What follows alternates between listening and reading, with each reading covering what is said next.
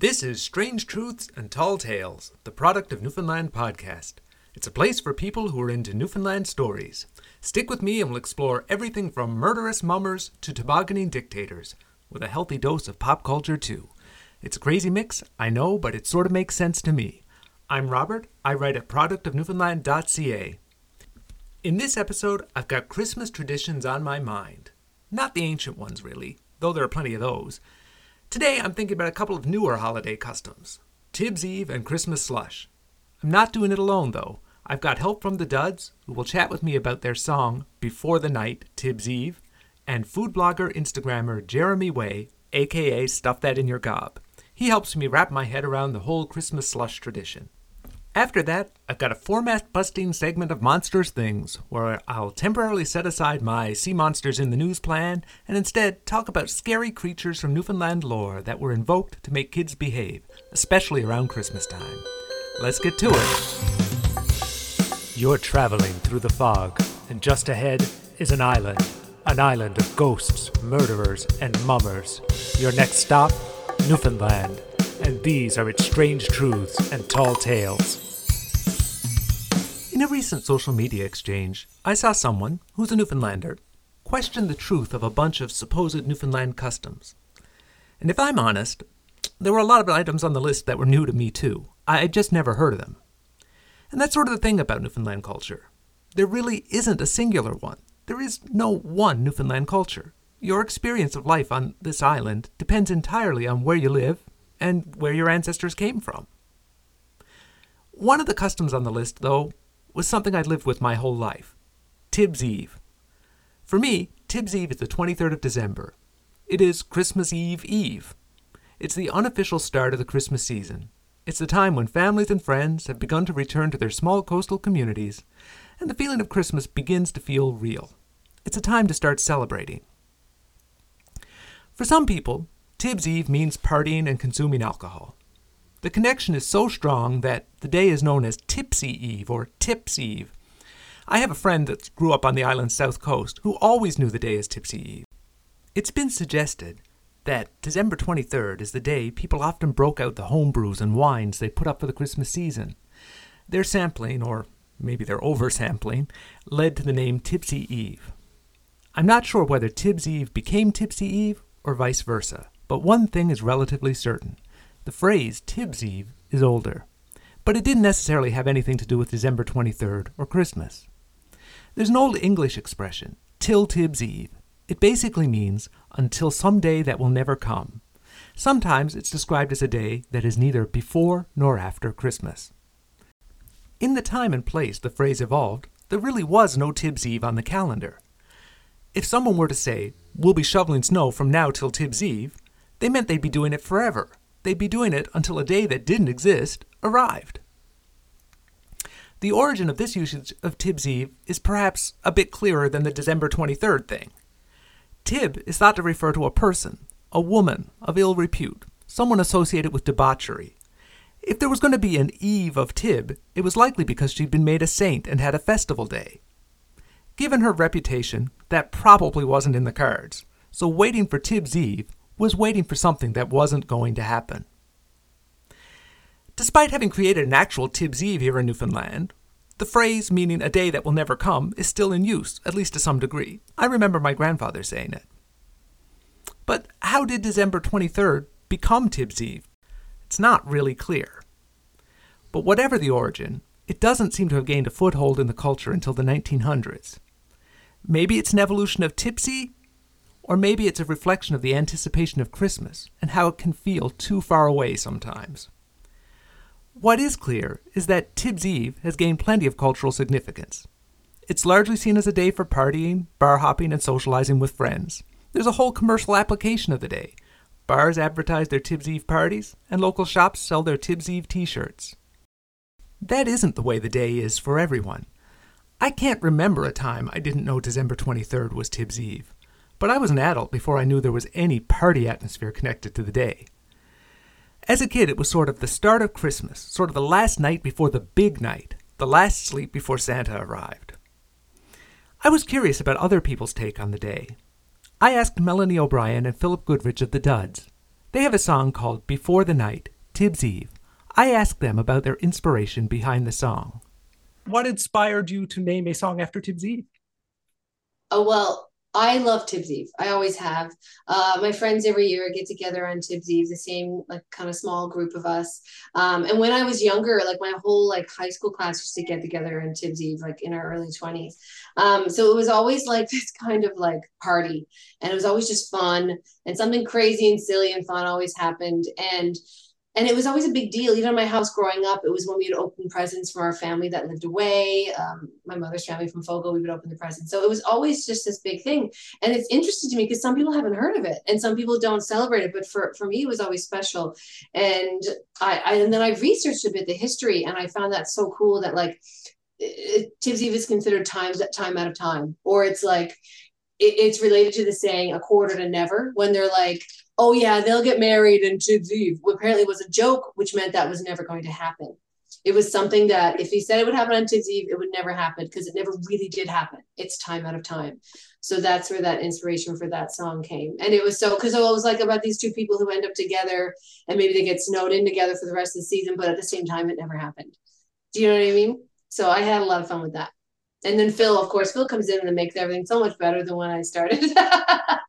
Well, listen, vice versa. We do that for each other, and it's it's really easy to do. Like when the when the source material is that good, like there's so much play that you can have, like so much you can do. And it was great too because when you brought the song, I was like, that's a hit. I know that it's a hit. And the version that you sent was just you and guitar, or was it? No, it was on piano. It was on piano, and with some with some background vocals. And I was like, I'm not sure what I hear, but I hear some beats. I hear some stuff. And it took us a while to sort of uh, with us, there's two things that happen. Either it like all flows and funnels together real, real quick, or we take some time and play around with it until we find the right. And before the night, Tibbs Eve, uh, and it's not a, not in a bad way at all. That one we were like we were playing with different things until we, we were trying to fine tune it. And I think when we finally found the sound, it was like it was like uh, off the runway. Then it was really it was really great putting it together. It reminds me, I love to say, it reminds me a little bit of like the Boney M Christmas album, that song. right? There's a bit of a vibe of that, like the like sort of poppy, dancey, but still it's a little bit laid back. I really love that song. It's a great song. I re- I really like it as well, and I love that it references Tibbs Eve, and I love that it references Tibbs Eve in a way that's not about going out and getting drunk, um, because that seems to be sort of maybe That's the thing. Yeah. The pop cultural dominant discussion of Tibbs Eve these days. And it's not the version of Tibbs Eve that I grew up with particularly either. Uh, so, no. you know, I, I love that you're speaking out for people who have a Tibbs Eve that doesn't necessarily involve alcohol. Yeah, I love it because uh, being hungover Christmas then um, if you're out on Tibbs Eve, being hungover Christmas Eve really is not fun. Um, but to me, it's just about so much more than that. And that sometimes is part of it. I've had years where I'm just home, you know what I mean? And it's still magical to me. Like I think, and as a kid, you know, it was it was always just a bit of magic, a magical time where it really does feel time out of time. The night before, the night before, you know what I mean? like sometimes the best part is before we get to what we think is the best part, and that's what Tibbs Eve means to me. I'd like to thank the Duds for offering their take on Tibbs Eve. Check out the song Before the Night, Tibbs Eve, and a whole collection of original Duds Christmas songs wherever you stream music. There's a link to it in the podcast description. You can also hear a longer conversation with the Duds in episode 2 of this season of Strange Truths and Tall Tales, titled The Devil and the Duds. They talk about their Halloween music in that one. Sidebar Phil referenced Boney M. Is the Boney M Christmas album as culturally relevant outside Newfoundland and Labrador as it seems to be here? I almost can't imagine a Santa Claus parade without it blasting from a loudspeaker. Still, I don't feel like I hear it mentioned much in the mainland media. I don't know. Feel free to enlighten me in the comments. And before we leave music behind completely, if you're into Christmas and holiday music, be sure to check out the blog productofnewfoundland.ca. I'm in the midst of my third annual Newfoundland and Labrador Christmas Music Advent Calendar. I post a different Christmas song by a local artist every day from December 1st to the 24th. There's plenty of great stuff out there. Follow along.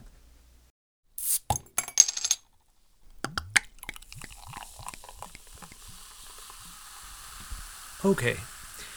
After just making a low key argument that Tibbs Eve could be about more than just drinking, I'm going to undermine it all by turning my attention to Christmas slush. Back at the start of this episode, I referenced a social media post questioning whether certain things could really be called Christmas traditions. I completely recognized and owned Tibbs Eve. As far as I was concerned, it was definitely one of my traditions. One that was new for me was the idea of Newfoundland Christmas slush. I had no idea Christmas slush was a thing. I know some of you must be wondering what rock I lived under to have missed that one. Well, it was a rock in central Bonavista Bay. That's all I can tell you. The other day, I was scrolling through Instagram and happened across a post from local food blogger Instagrammer Jeremy Whey, aka Stuff That in Your Gob. He was making a batch of Christmas slush. I reached out to him to see if he was interested in talking about the tradition with me. Fortunately, he said yes.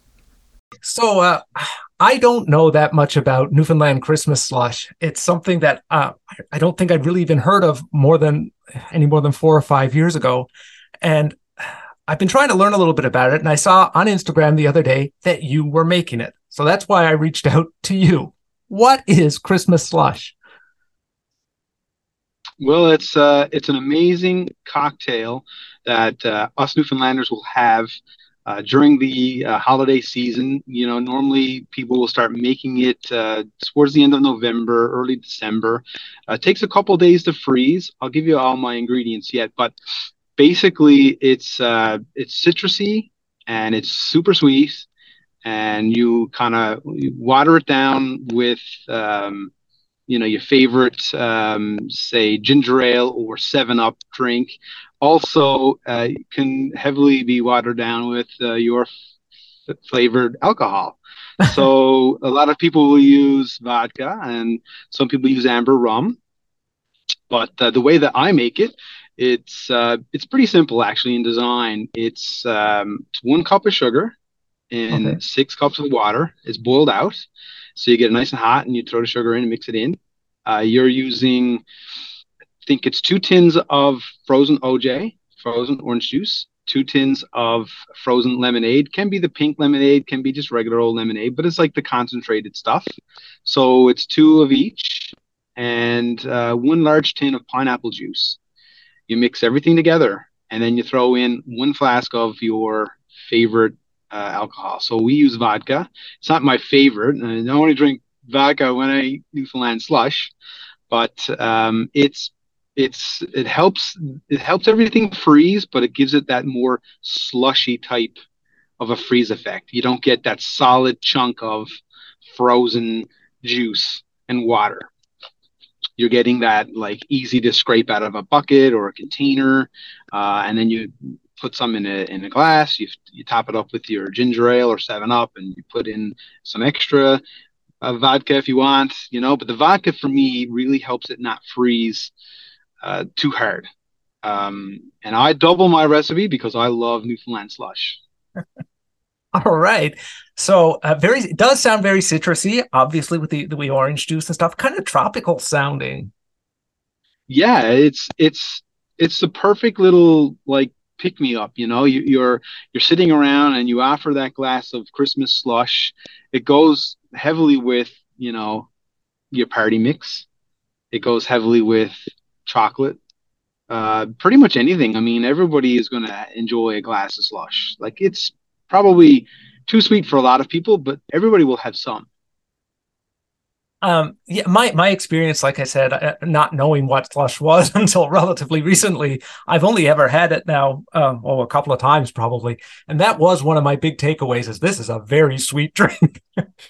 yeah, hundred percent. Yeah, very sweet, and that's I think that's part of the reason why you would you know, hit it with some alcohol or hit it with some, you know, like a ginger ale. Like for me, ginger ale is not super sweet. It's not like Pepsi or Coke or something like that. Mm-hmm. Uh, and it takes like that fizziness of the soda takes away from some of the bitterness and the sharpness of the sugar and the citrus, you know? So it kind of like knocks it back uh, a bit. So it, it packs a punch. It does. It packs a punch. When did you start making slush? Like originally? Originally uh, okay so uh, i met my wife in 1996 been married now a long time with my wife for 27 years i was 18 at the time and that was the first time i i heard about slush and i lived in newfoundland my whole life and uh, it wasn't a tradition in my family. My family, and I even talked to my mom about it. And she's like, I don't even know what you're talking about. Jennifer's parents, my wife's parents, are like, slush is huge. Where where they were from, slush was a big thing, and it was like everyone got together over Christmas. Like you know, it came out um, it, like the first of December, say, and it was like it hand over fist, it was gone, and then you were making another batch because people loved it. So I first heard about it like in 1996, a long time ago. I've been making it now myself for 27 years, and uh, I, I even secretly make it during the summer because it's a great summertime drink when it's super hot outside. I gotta say that is actually one of the like, when when I found out about slush. I, I that was one of my the first things I thought is like this is not something I would want to drink at Christmas time. This is a patio drink in summertime for me. That that's where I think I it would be have its most appeal for me. I don't know. Yeah, and I mean, like you, you know, for, and and and you're right, and it does have a lot of appeal on a hot summer's day, kind of thing. And you're, you know, it's it's it's eight o'clock at night. It's still nice outside. It's warm, and you know, you're having a few people over, or whatever. Or you just break out some slush and you know, water it down and enjoy a, a cool, cold. You know, I can't say super refreshing, but it's it's a good cold way to you know to cool down. It's a great drink. Yeah, I mean, it sounds like it. I mean, I, think your uh, citrusy version seems to be a, a, very common, like that is like classic Newfoundland Christmas slush. Uh, but I do think there are other recipes. Have you ever, in over the 27 years, have you tried anything different? Yeah, definitely. So um, I've actually tweaked our recipe. Uh, the, the one I shared with you is one that was shared with me originally was from my um, my in-laws, and that was actually given to them from their parents. So that's been on the go a long time. Um, what I've learned over the years is I like to mix up my citrus a little bit instead of just going straight orange juice, straight lemonade, and pineapple juice. I'm getting some mango juice in there. I'm getting some other banana flavored uh, juices in there. So I I uh, tend to go and buy these um, multi flavored type citrus juices that you can purchase, you know, one liter uh, containers, and uh, I, I add those in. So I still have the orange juice, I still have the lemonade, but instead of using straight pineapple, I'm using variations of pineapple and strawberry and kiwi, even uh, banana, you know, raspberry. So anything citrusy or fruity flavored is going to change the way that comes out. Also changes the appearance because traditionally, when I grew up, you know, or hanging out with, uh, you know, my wife when I was first dating her and her parents, slush was just orange, I was orange. Now, by changing, you know, some of those ingredients, you're you're changing the appearance of it as well. So you can add it uh, to make it more red or to make it, you know, bluish. Even you can add whatever you want. Really, slush is just just that citrusy drink that you make and you freeze and you bang a bit of alcohol in there and you have a good time. And that's exactly what it is. So you know, even uh, earlier I mentioned uh, I use vodka. Uh, people are using amber rum. People use different types of, of rums, and it gives it different flavors, and it also gives it different colors. And really, it's what you like. You, you, know, you can tweak it however you like. Some people don't like it as sweet. You can knock the sugar back a bit. You know, like there's tons of stuff you can do, and that's the beauty of living in Newfoundland, having that Newfoundland recipe passed down. It's probably already been changed a half a dozen or a dozen times you know? So you're making it your own because now it's mine. That's my recipe. For some people salt beef bucket is very important in the slush making process. Is that something that's important in your slush making process? It's not. It's funny you said that because you know i i grew up eating slush at my my in-laws and having with them enjoy and that's how they made it they always had the the, the Chalkers beef bucket, and I mm-hmm. was like, why is this? And it's because that was commonly used. Most people had these buckets because the salt beef is is what they would have, and they would have these buckets left over. So we reused everything, and that's how it became that way. And it was just a, it became a tradition throughout the years for people and their families to make it in the bu- the beef bucket. For me, it's not enough slush. I don't get enough my yield is too small. So I like to double up my recipe. So I've had to compensate by buying a much bigger container to put it in.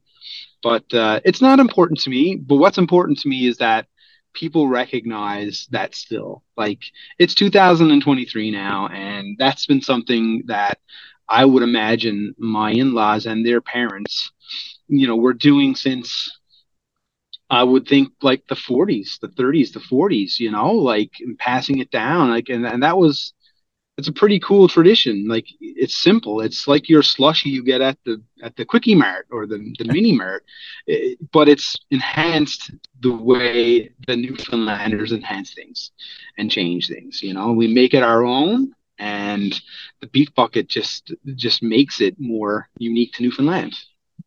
I, that you mentioned like back to the 40s or whatever that that's one of the things that uh, I, in trying to learn a little bit about uh, the tradition in the province. It's really hard to pin down where it came from exactly and when it sort of exploded in popularity. Uh, guesses seem to be yeah and I 70s 80s maybe but I but who know like I mean probably people were some people were drinking it before then. I don't know. It's a mystery. It yeah and to me like I mean I I, I grew up in small town Torbay, Newfoundland, you know, where there's a lot of old school traditions back when I was 18, like there were still people going around mummering and and all that stuff. And like I was like when I met my wife and she's like, Do you want to have some Christmas slush? And I'm like, what the heck is that? it's like I have no idea.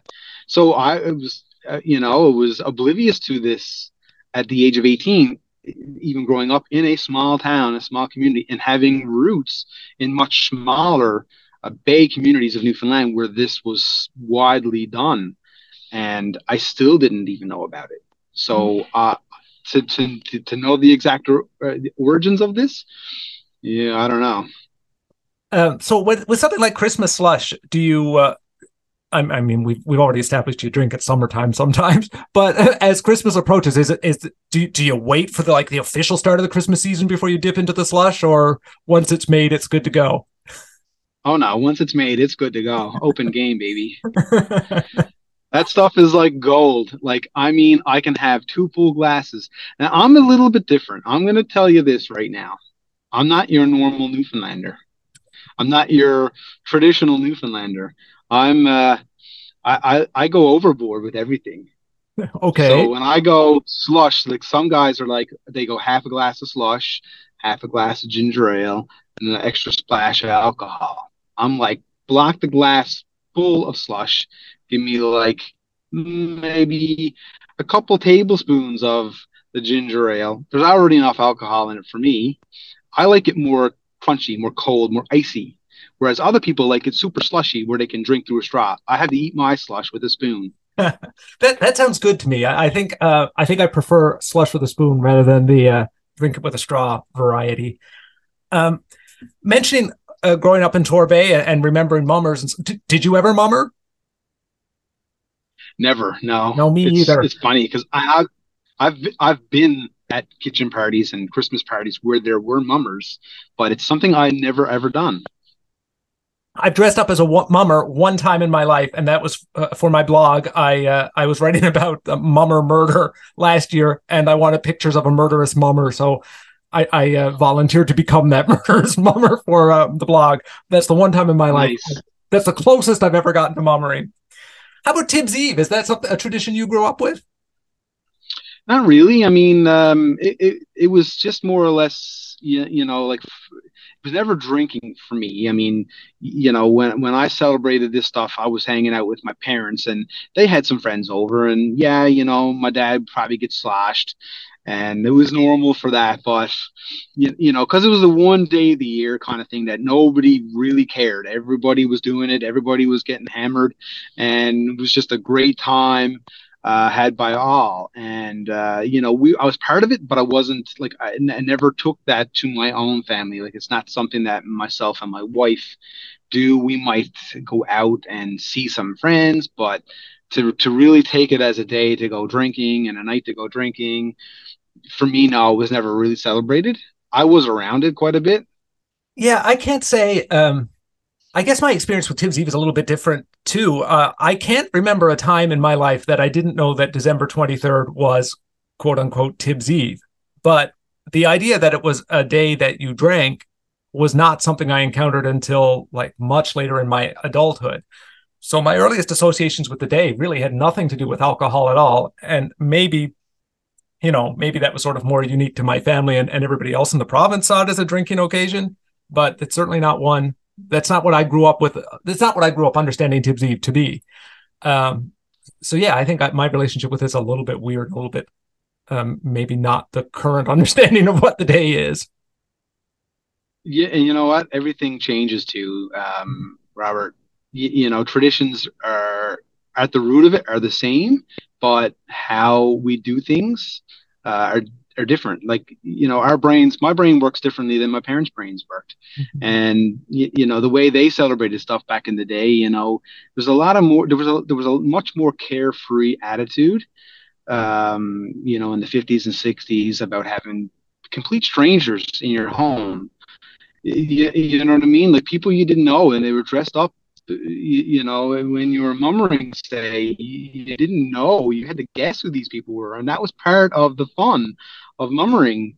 But now it's 2023. If I have somebody in my home dressed as a mummer and I don't know who you are, I don't feel all that comfortable anymore. No. It's, it's a strange way of thinking about it, but it's a very different concept to me now as, you know, a man in my mid 40s. Mm-hmm. When I was 18 years old and I was thinking, oh, you know, all my aunts and my uncles and, and everybody in the community are getting together and they're all dressing up like crazy people, you know, and, and wearing the weirdest clothes and acting so foolish and you have no idea who people are that that wasn't a weird, that wasn't a strange concept back then. That was like normal. That was very normal. No, I mean, I think mummering was always uh, scary to a degree, but I think it was like a safe scary. Like you're saying, you you you didn't know who the mummers were or what they were going to do, but you sort of had confidence that when they were unmasked, they were your friends and family, and now you wouldn't yeah, have. No, no doubt. Yeah, no, and you're right. I mean, I'm sure, but it's like it's a it's a different mentality these days. You know, like the world has changed a lot, but I love that these traditions are still alive, and I love that some of these smaller communities in Newfoundland, and they get smaller every year, that they're still banging these things out, you know, and uh, you know you still hear of families uh, and and and you know relatives still going out and doing these things and having a blast, you know, like it's stuff that we kind of take for granted. We don't do it as much anymore, and like Christmas seems to be. Uh, very different these days than it used to be, you know. Like I remember growing up as a kid asking for certain things for Christmas, and you got them. And the older you got, you know you were an, an adult now. You got what you wanted throughout the year. You you went and bought it yourself. You didn't have to. So like that mentality of christmas and mummering and slosh and all these traditions i think are starting to wean but i love the fact that you know you can still talk to your aunt out around the bay and it's like oh yeah big crowd in last night. Bunch of mummers here you know? That's just great like to know that they still do that and um, it, it's just it's it's very it's very nice to hear that this still happens. Uh, yeah, it is. Uh, I think like wrapping it back to the slush thing again for a minute. One of one of the things that I, I think appeals to me about the slush tradition is that this is like you make slush in bulk, so it's like you're making it with in in in you make it you're making it knowing that you're going to have friends and family around you to help you consume it that this is something like that christmas is going to be that. And i think that still that sort of speaks to what christmas is like in newfoundland still. It is a very social family friend oriented event and people get together and you're going to have a crowd in your house and you're going to want to have a lot of like a shared beverage that you can well share Exactly. No, and you're not wrong. I mean, you know, we we don't entertain very often throughout the year, but Christmas is the one thing that I I feel like you just set aside your differences with people, you set aside your beefs, you set aside all the other things going on in your life, you know, and you kick back and you relax. You try to you try to ease into that Christmas break. You try to ease into those holidays, thinking and remembering family, and having a good time. And slush just screams all that because it's something that brings people together. Like if, if I had a crowd of people in my house and I didn't have slush throughout the holidays, they would all be like, Where is Jeremy's slush? Like what is going on? What is you know, this is a staple in our home. And it's a staple for anyone who comes into our home and they know us and they know that I'm passionate. I post about it all the time. Every time I make slush. That that that it's cool. I mean, it is. It's a cool tradition. Um, slush aside, are there any other like Newfoundland food like it, anything else you've got to have uh, at Christmas time? Oh man, like you, you know, if you see me in person other than my face, you could tell I like to eat sweets. so for me, uh, you know, anything, anything sweet, but like, you know, hand in hand slush to me, slush, you got to have, you got to have the party mix. You got to have the party mix with the slush. And also one thing that we love to have with it is the uh, chocolate covered almonds. Chocolate covered almonds, I won't eat. Honestly, I will not eat for 11 months out of the year. And I will eat a copious amount of chocolate covered almonds from December 1 to December 31. And I don't know why, but it's sort of like that's it. I, that's when I have those chocolate covered almonds, you know. And there's a cake. I remember my nan, my grandmother, used to make this cake. I don't know what the official name of this cake was. It was just light cake. That's what it was called. Light cake.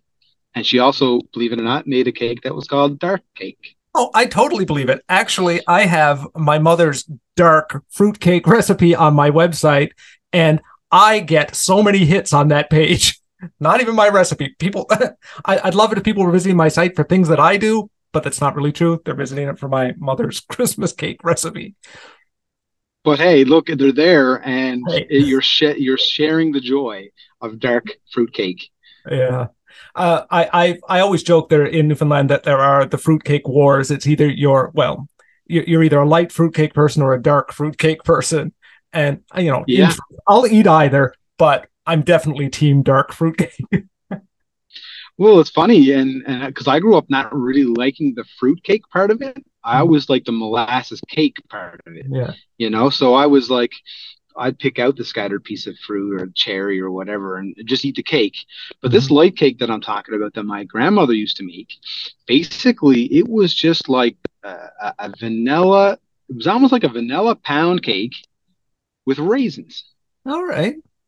And but believe it or not, it was actually mixed and put into um, I believe it was like an old pineapple juice can or like a ketchup can or something, and it was topped with tinfoil, put in a pot, and you'd put the water around the can in the pot, and it would boil. Okay. In a okay. pot. It wasn't actually baked in an oven. All right. And then she used to make uh, like a sugary water sauce or a watery sugar sauce, I guess. However you want to say it, probably sounds better, watery sugar sauce uh, that you would heat up and pour over this cake, and it would soak in all this this this you know sugary mixture, and it was just it was a great cake. And I can tell you right now, over Christmas when I was growing up, we would fight over who got the last piece of that, and I mean fight, like argue, really, really down to it. Not to not the fisticuffs, not the punching and smacking, but you know, we would have heated arguments as to who was getting that last little bit of Nan's light cake because it was delicious. Do you have her recipe? I have it, and I'll admit that I tried it a couple of times. I failed miserably, and I opted to just put it to bed. I, no one's gonna make no one's gonna make it like my nan made it. I can't make. I have the recipe. I follow it to a T. It comes out dunch. It comes yeah. out it comes out like a, a mash of stuff that you wouldn't even want to look at, let alone eat. I tried my mother's steamed pudding one time, and and dunch was a good word for the uh, the result I got out of that too. Right? Yeah, yeah, for sure. Um. Okay, aside from like uh, uh, um the things that we make and those kind of traditional foods, any food recommendations for any anybody to check out over the Christmas break? Uh, restaurants they should go to. You know, yeah, like you know, Christmas to me is all about family, friends, having a good time, but also being comfortable, you know, having comfort food. Comfort food to me would be that one thing that, you know, just you know melts in your mouth or instantly takes you back or makes you feel like a kid again or just makes you feel all warm and fuzzy inside you know you know however which way you look at that comfort food just makes you feel good and you know that to me like that's like you know a good homemade turkey soup or say some good homemade pea soup. Baked bread sweet rolls you know buns that were baked with an extra bit of sugar in them and you'd put hot you'd put butter on them when they first come out of the oven. You know what i'm talking about? That sort of stuff. You can get that stuff you know in very select places but there's some good restaurants around you know st john's that i would frequent um, you know rustler's family restaurant on torbay road has a great menu for that stuff there's a um, there's a place called i think it's called um, the Port House or something like that on Topsail Road has some great traditional Newfoundland food. You know, um, there's so many places, and I, I'm just at a, at a loss to think of what places you could go to to get this stuff. But almost every little mom and pop takeout or mom and pop you know restaurant shop around the bay or even locally around the city They'll always have pea soup. They'll always have turkey soup, clubhouse sandwiches, you know, just your plain old home fries. Like that stuff is comfort. That's the stuff that I want to have over the holidays. It just makes me feel so good because you're getting the things that you don't normally have every other day. Like I don't eat pea soup every day. I don't eat pea soup every week, but I have pea soup a couple times a year, and over Christmas is one. Mm. Right. A- another big tradition for me would be moose stew. So moose stew is something every year. My father would get a moose for for many years. He had his license, and for many years he would he would have you know moose steaks, moose sausage, and all that stuff, and bottled moose, whatever.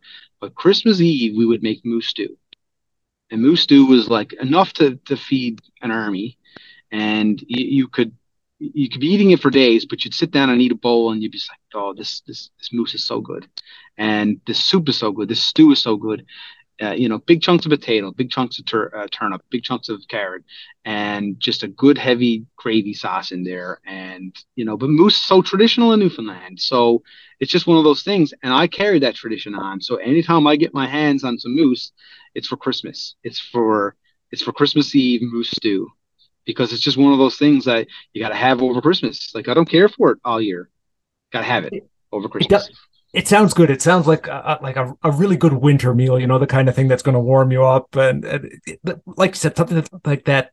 You're going to want something like that at Christmas time. That just that comfort food. Hundred percent. Yeah, I agree. Yeah, yeah, and you need it. And like, it's funny because like those traditions again in Newfoundland, where we would hunt for food, we would hunt that moose. We would, you know, you would have all that in the freezer, and it would be there just like a codfish. You know, you'd have it there for as long as you could keep it, and it was to sustain your family. Now it's different. 2023, you know, not very many people need to hunt for food to survive. You know, in years and years ago, it was a source of providing for your family. You needed it you needed to get through the winter. You needed food that would last a long time. Now it's just like the tradition is still there. You have it, but it's for different reasons. You're, you're remembering it for different reasons. You're having it for different reasons. My father passed away in 2019, and one thing that he used to love to do was have uh, salt cod on an open fire. So we'd wrap it up in like you wrap it up in tinfoil and throw some butter in there, and throw it in the fire, let it cook up, pick it out of the fire. You know that hot tinfoil pick it apart, and you eat it with a piece of butter bread. Like piece of butter bread and salt fish with some butter on it, sitting in the woods having a fire. Like, so it's one tradition that I've kept going every year after uh, in January the 27th, my father passed away. I will always go outside and have a fire and cook salt fish. And it's just, it's not necessarily a Christmas thing, but it's around Christmas because that's when he passed away. So for me, it's another tradition that I've I've added to my list of things to do around the Christmas holidays and the Christmas break, and it just brings you so much joy. Yeah, I think I think food and food traditions. Uh, I don't I don't know. There's there's nothing maybe that connects you more to your family than than those that history of the of the shared meals and what you used to eat when and and uh, and and doing those things in the future really just just brings you back to the time when you were growing up and you and and you kind of took those things for granted. I think. You're correct, 100%. Because, you, eh, you know, when you're in your mid 40s and you start to think about the people that you've lost and people that you knew and the people that you were around, and, you know, you start to think about you know, what should I be doing or what can I be doing? And these are the types of things that once you start doing them, those traditions, it brings you back. You, you know, you're still connected to these people in these ways. And, you know, even though they're gone or you don't see them very often, you're still connected. You can pick up the phone anytime and call your aunt out around the bay and be like, hey, can I get that blueberry tart recipe? And she's like, oh, yeah, no sweat. And then four days later, someone's at your door with a blueberry tart from your Nan out in Centerville. You're like, holy cow. Like this is just uh, like how did this happen? I only asked you for the recipe, and now I have a full tart that you hand basically hand delivered to me. And it's like those types of things, that mentality, those traditions, so that that happiness feeling that you get from being so grateful, but also being so helpful and friendly. Like that's what Christmas is all about. That's what those traditions are all about. And you're connected in so many ways that you don't even realize it. And when you're in your mid 40s, you start to think back about all those things. I, I agree. I mean, I was in my mid 40s really when I started this whole blog thing, which is really about looking into, um, well, I guess my culture and my my relationship with my culture, and um, and um, yeah, I mean, maybe that's what it is. Maybe I'm at a point in my life where I'm getting a little bit nostalgic about things, and I want to understand the past and and how that reaches into the present a little bit. Yeah, um, for sure. So I, I, I, guess on that note, um, where, where can where can people find you on social media? Well, that's pretty easy. You can you can search for Jeremy Whey, but I mean, why would you want to do that when you can type in at stuff that in your gob? Uh, I came up with that name with a friend a couple of years ago in Halifax. We were up for um, a little visit, and it was actually over Halloween. So we were there. We did a Halloween party and we did some food. We ate out a lot. And my friend Leanne was like, you know, you should start this thing. You should start this food blog. You, you talk about the food you eat, the food you make, and all that stuff. And I post about it on Facebook a lot. She says, why don't you go to Instagram and start this thing up? So we came up with a name, started it up a couple years ago.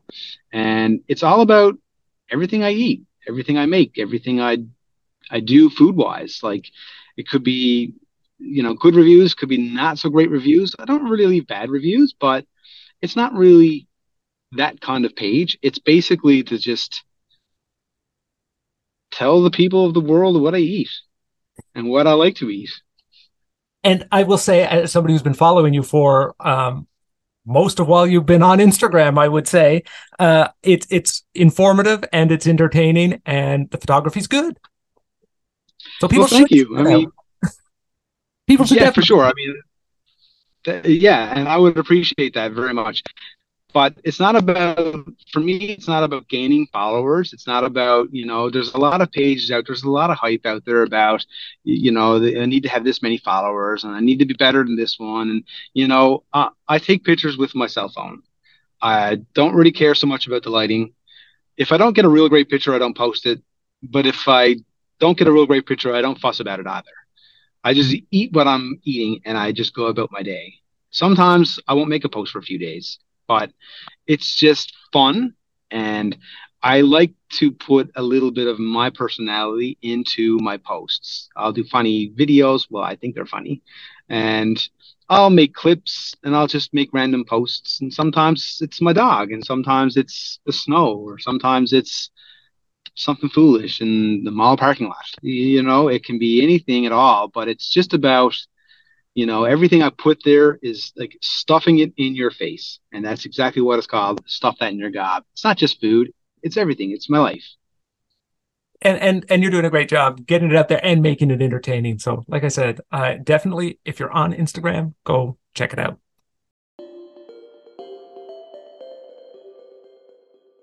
All that talk of comfort food, it's making me hungry. Jeremy mentioned his father's enjoyment of salt cod. Christmas is basically the only time of year I want to eat saltfish. When I was growing up, my family always had saltfish and sweet raisin bread on Christmas Eve. They still do. As a kid, I complained about eating it. I didn't really like it at all. Truthfully, from a flavor standpoint, I still don't love it now. But come Christmas Eve, it's all I want. It just wouldn't be Christmas Eve without it. Tradition is weird like that. Check out Jeremy's Instagram at Stuff That In Your Gob. Now it's time for something different, something monstrous. I'm capping off each episode this season with a segment called Monstrous Things, where I recount a tale of a Newfoundland sea monster recorded in the mainstream media. I'm throwing that out the window for this episode, though, for the sake of Christmas. Today, I'm venturing into the realm of full on legend, with boo beggars, boo darbies, and a strange creature called Rocky Foot.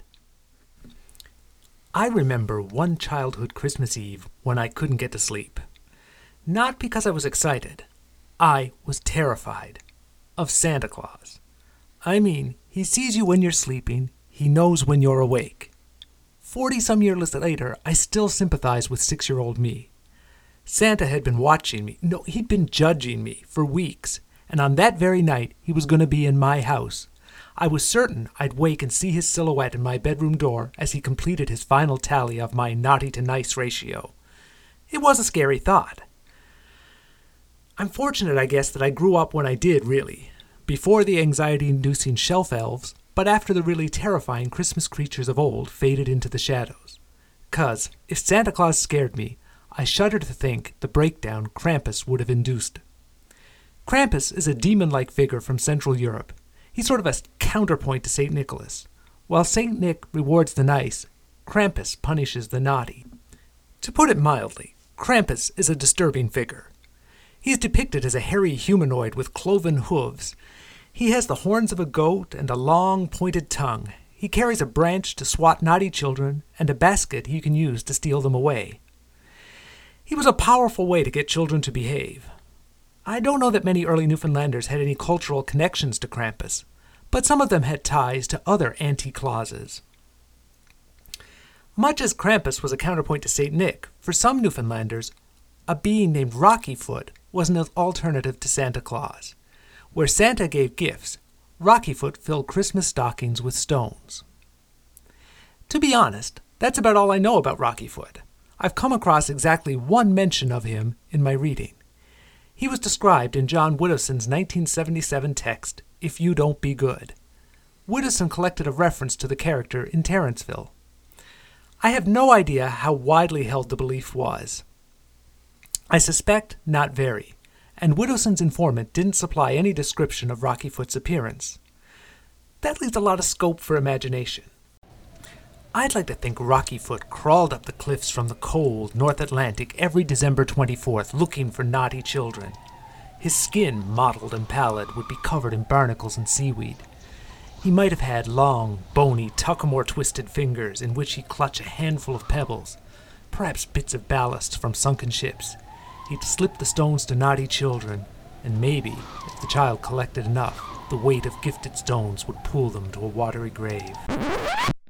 I don't know. I'm new at writing cautionary horror.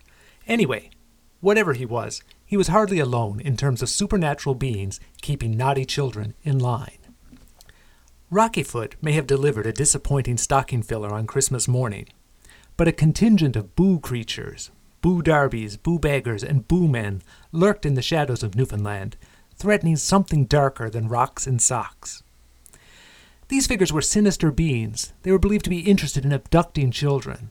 They are similar, I suppose, to the more widely recognized boogeyman. Often these boo folks were said to be active at night or lurking in dangerous places. They were used as threats to keep children safe. Kids were told things like, if you're not home by dark, the boo man will take you, or stay away from the cliffs, the boo darby lives there. Unlike Rockyfoot, whose danger was most acutely felt in the lead up to Christmas, these boo folk were dangerous all year round. The boo derby might have seemed especially scary in December, though. While it's not exactly clear what a boo derby is, though they're sometimes described as horned creatures, I think it's interesting to consider that on some parts of the island, derby means mummer. Newfoundland Christmas mummers, despite the sort of benign tea towel depictions we see these days, could be pretty scary. They were mysterious strangers who spoke in strange voices and created mischief. It wasn't all wearing mother's big 42 bra either. Mummer costumes often involved animal skins and horns, and in some cases were designed to deliberately frighten. Parents sometimes used the threat of mummers to get children to behave. I can't draw a direct line between mummers and Boo Derbies. That is, I can't say one was the inspiration for the other. But together, sightings and warnings of Boo Derbies must have combined to make each experience much scarier than it would have been on its own. In that, the Boo Derby is a bit unique from the other Boo characters. They really could sort of tie it down to an actual physical mummer type being that they'd seen. Krampus and Rockyfoot were supernatural creatures most children would only know through stories. Mummers and Derbies were verifiable flesh and bone beings that descended on the community every Christmas. Their physical presence must have made the danger seem entirely too real, and therefore a pretty effective deterrent. It's all a bit weird to me, but it's like they say, I guess. You get more flies with honey, but when it comes to raising kids, the threat of an omnipresent Rocky Boo beastly mummer thing really makes them toe the line. And that's it for this Christmassy episode. If you got stories about or different perspectives on Tibb's Eve, Newfoundland Christmas Slush, or Boo Derbies, I'd love to hear about it. The comments are always open. Thanks again to the Duds. Check out Before the Night, Tibb's Eve. It's available right now. And to Jeremy Whey. You can find him on Instagram at Stuff That In Your Gob. There are links on the episode page. Stay tuned for more Newfoundland Christmassy stuff from productofnewfoundland.ca and right here on Strange Truths and Tall Tales. Till next time, mind the Boo darbies, or maybe, if Rockyfoot comes calling, offer him a glass of slush. Couldn't hurt.